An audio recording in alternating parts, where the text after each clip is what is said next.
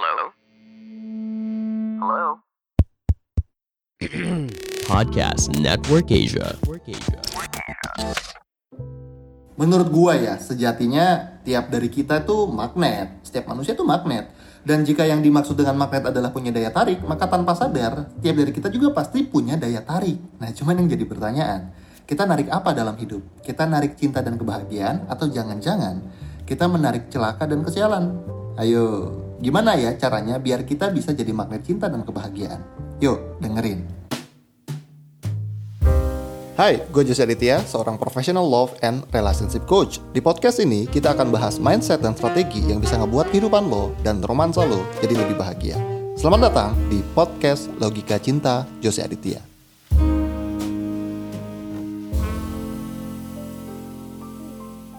Ladies, ladies, di opening tadi gue sudah dengan sangat yakin mengatakan bahwa sejatinya tiap dari kita adalah magnet, termasuk gue, termasuk lo. Kita tidak pernah tidak punya daya tarik, kita pasti menarik. Cuman yang jadi pertanyaan adalah yang kita tarik ini sesuatu yang kita mau atau enggak. Yang kita tarik ini cinta dan kebahagiaan atau kesialan atau kecelakaan. Dan sedihnya kita sering banget tuh narik hal-hal yang tidak kita inginkan karena kita nggak sadar. Tapi gue yakin karena lu adalah wanita-wanita logis, lu pasti nggak langsung percaya, masa iya coach kita semua adalah magnet, masa iya? Nah makanya, sebelum kita mulai gimana caranya lu punya magnet kebahagiaan, gue akan turunutin dulu dari mana gue berkesimpulan bahwa lu semua, termasuk gue dan lu, adalah sejatinya sebuah magnet. So, untuk kalian wanita logis yang punya pertanyaan yang sama dan juga baru pertama kali dengar podcast ini, yuk boleh banget follow akun podcast ini dan nyalakan notifikasinya biar lu nggak ketinggalan update. Dan jika podcast ini dirasa bermanfaat buat hidup lu, boleh dong kasih kita rate bintang 5 atau bintang berapapun yang menurut cocok buat kita. Biar apa? Biar ladies di luar sana, para wanita logis di luar sana, ngeh sama kita dan ikutan dengerin podcast ini. Thank you so much. Nah, mari kita mulai. Kenapa gue mengatakan setiap dari kita adalah sebenarnya sebuah magnet? Mungkin teman-teman di sini pernah baca buku yang judulnya The Secret Law of Attraction. Hmm, pernah dengar istilah itu? LOA, Law of Attraction. Apa sih itu LOA? Law of Attraction adalah sebuah pemikiran filosofis yang mengatakan bahwa realita kehidupan kita akan diisi dengan hal-hal yang kita pikirkan. Jadi kalau kita sering mikir positif, maka hal-hal positif akan datang ke hidup kita. Dan kalau kita sering mikir hal-hal negatif, maka banyak juga hal negatif datang ke hidup kita. Makanya kita adalah sebuah magnet. Simpelnya, kalau lu negatif thinking terus, kalau lu mikirnya negatif terus, realita kehidupan lu juga akan diisi sama hal-hal negatif dan juga kalau pikiran lu bisa terus dijaga untuk terus positif, maka realita kehidupan lu juga akan diisi dengan hal-hal positif. Dan mereka yang percaya LOA biasanya akan ngomong begini. Dia akan bilang, coba deh lu bangun pagi-pagi, terus lu visualisasi dan bayangkan dengan jelas bahwa hidup lu akan berlangsung dengan lancar, pikirkan semuanya segalanya berlangsung dengan positif, maka hari-hari lu juga akan berjalan sesuai dengan pikiran lu. E, contohnya kalau lu pengen masuk e, ke parkiran mall di weekend kan biasanya penuh tuh, coba deh lu latih pikiran lu untuk membayangkan bahwa lu gampang dapat tempat parkir. Nanti kalau lu udah sering kayak gitu tuh, lu akan mudah dapetin tempat parkir meskipun penuh. Wah. Cuman gini, kesannya ajaib banget ya, kesannya magical thinking banget gitu kayak kita kita pikirkan terus mewujud gitu. well, sebelum lu telan mentah-mentah dan ngangguk sama semua tentang law of attraction yang tadi gue omongin, gue mau disclaimer sedikit bahwa gue pengen bilang gue tidak percaya dengan law of attraction yang seperti itu. Yes, gue tidak percaya. Ah, ngelek kan lu? Gimana sih coach ini? Mabok apa? Tadi katanya bilang manusia adalah magnet, tapi kok nggak percaya LOA? Kumaha gitu. Nah ini dia, makanya gue pengen ngasih tahu. Gue akan e, menjabarkan dulu landasan pikiran gue kenapa gue tidak percaya sama law of attraction yang seperti itu. Pertama, dia bilang kan pikiran positif akan menarik hal positif, pikiran negatif akan menarik hal negatif. Yang jadi pertanyaan, kita tahu dari mana pikiran itu positif atau negatif? Apakah negatif thinking sama dengan berpikir negatif? Seperti takut, marah, kesel, apakah itu semua pikiran negatif?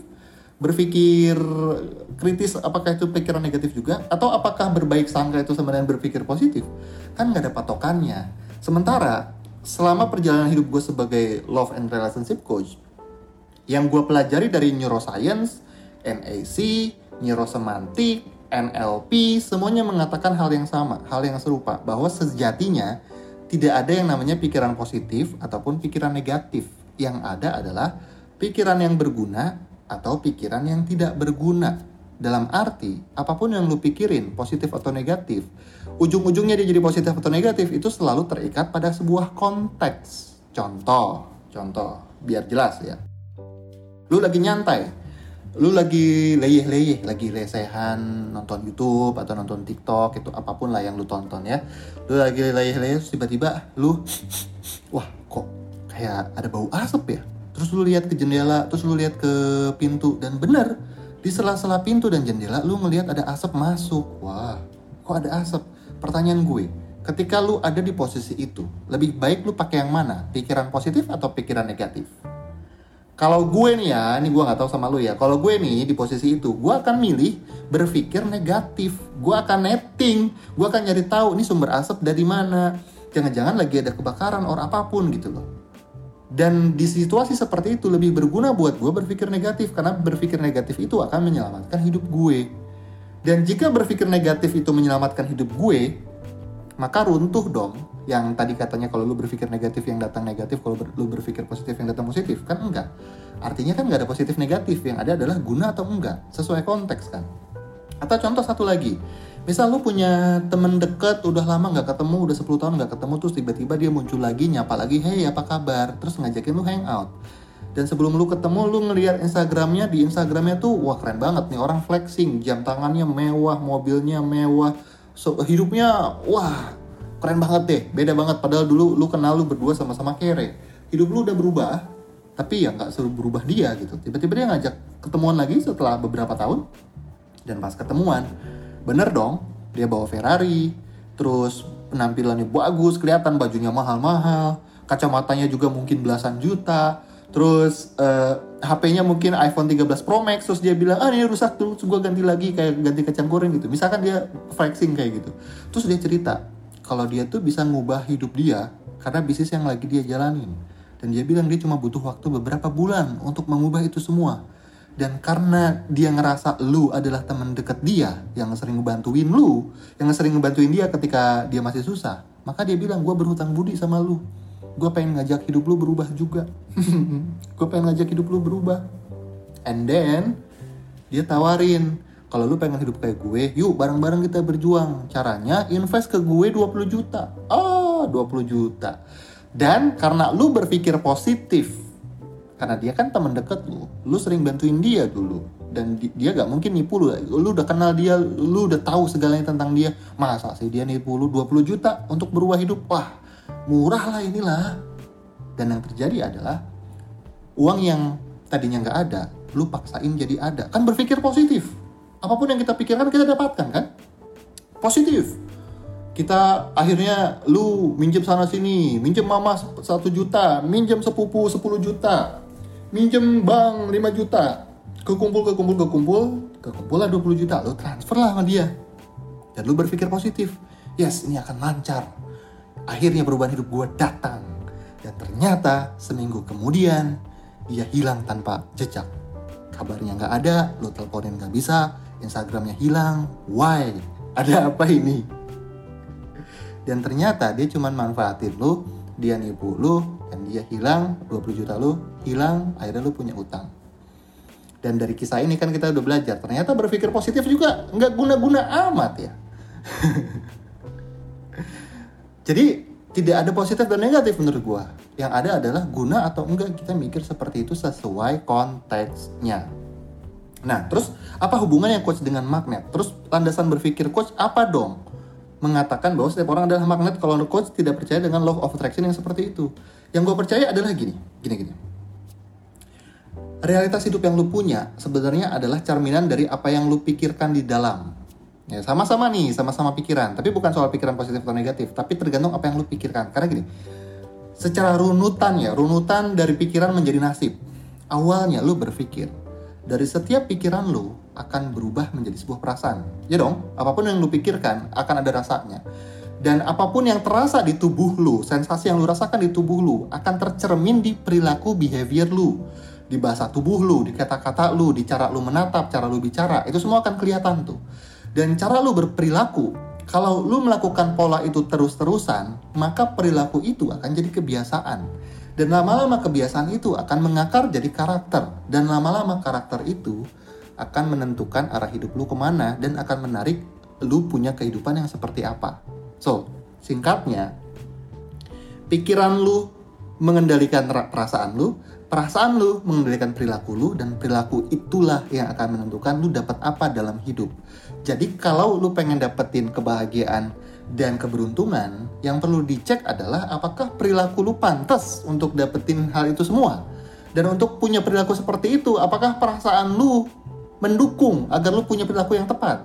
Dan untuk punya perasaan seperti ini, apakah pikiran lu mendukung untuk punya itu semua? Karena kan pikiran menyetir rasa, rasa biasanya menyetir tindakan.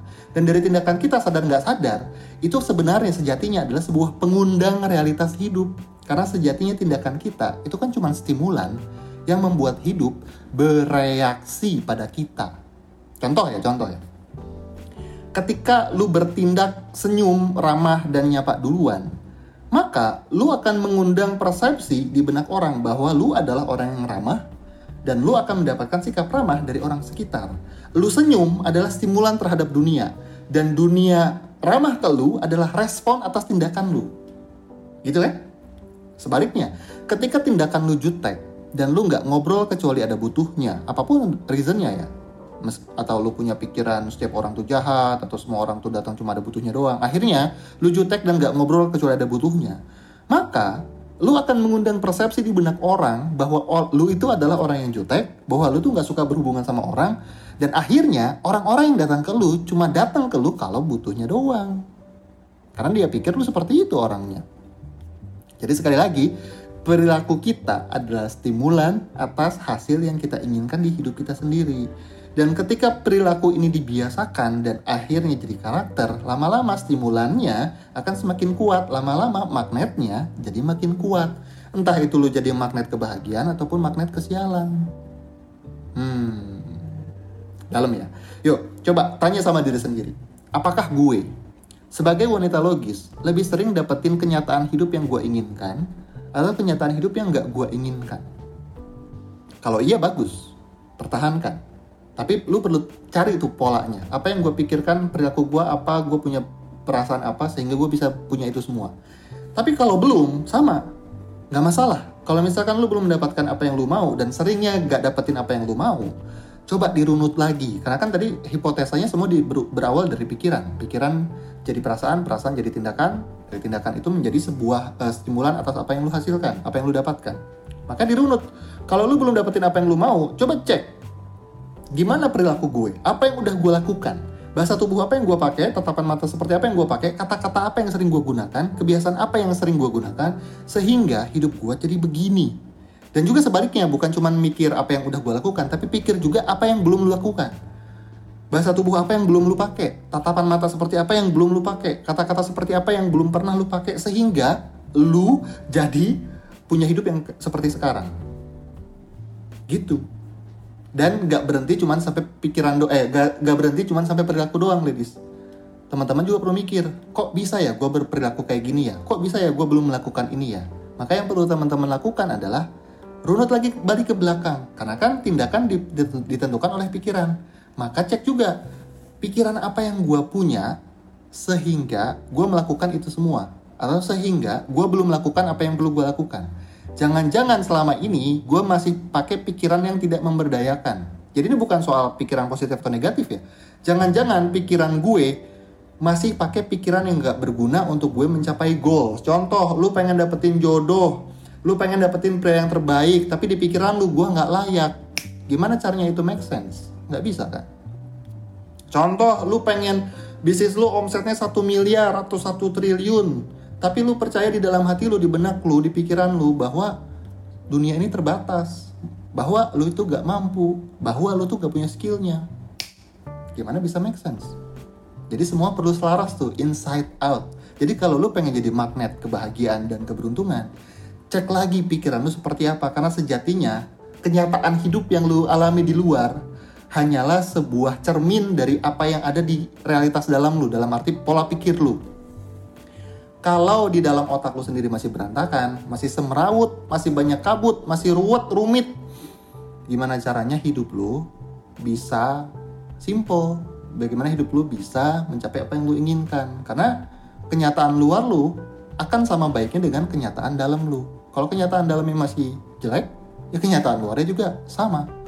Tapi kabar baiknya itu semua bisa diubah, ladies. Tapi sekarang mulai aja dulu bertanggung jawab bahwa apa pun yang gue terima dalam hidup adalah tanggung jawab gue sendiri dan dimulai dari diri gue sendiri. Karena sejatinya hidup adalah hanya sebuah respon dari apa yang gue lakukan dan yang gue lakukan hanyalah cermin dari apa yang gue alami di alam pikiran gue. Ya, ya, ya, gue tahu sulit dicerna. Silahkan ulang-ulang lagi episode ini kalau lu pengen lebih paham. Yang penting mah manut aja udah. Biarkan pengetahuan ini meresap dan pada akhirnya ini semua bisa ngebantu lu punya kesadaran. Karena sadar adalah modal dan sadar adalah modal utama lu untuk bisa dapetin kebahagiaan dan keberuntungan. Jadi kalau lu pengen memperbaiki dunia dalam lu, dimulai dari kesadaran. Gue rasa cukup dulu.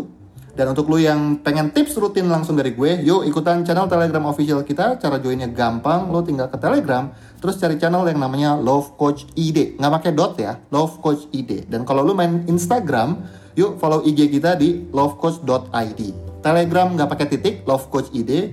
Instagram pakai titik lovecoach.id. Sampai jumpa di sana. Kita ketemu lagi di episode berikutnya. Be great, be love, and start today.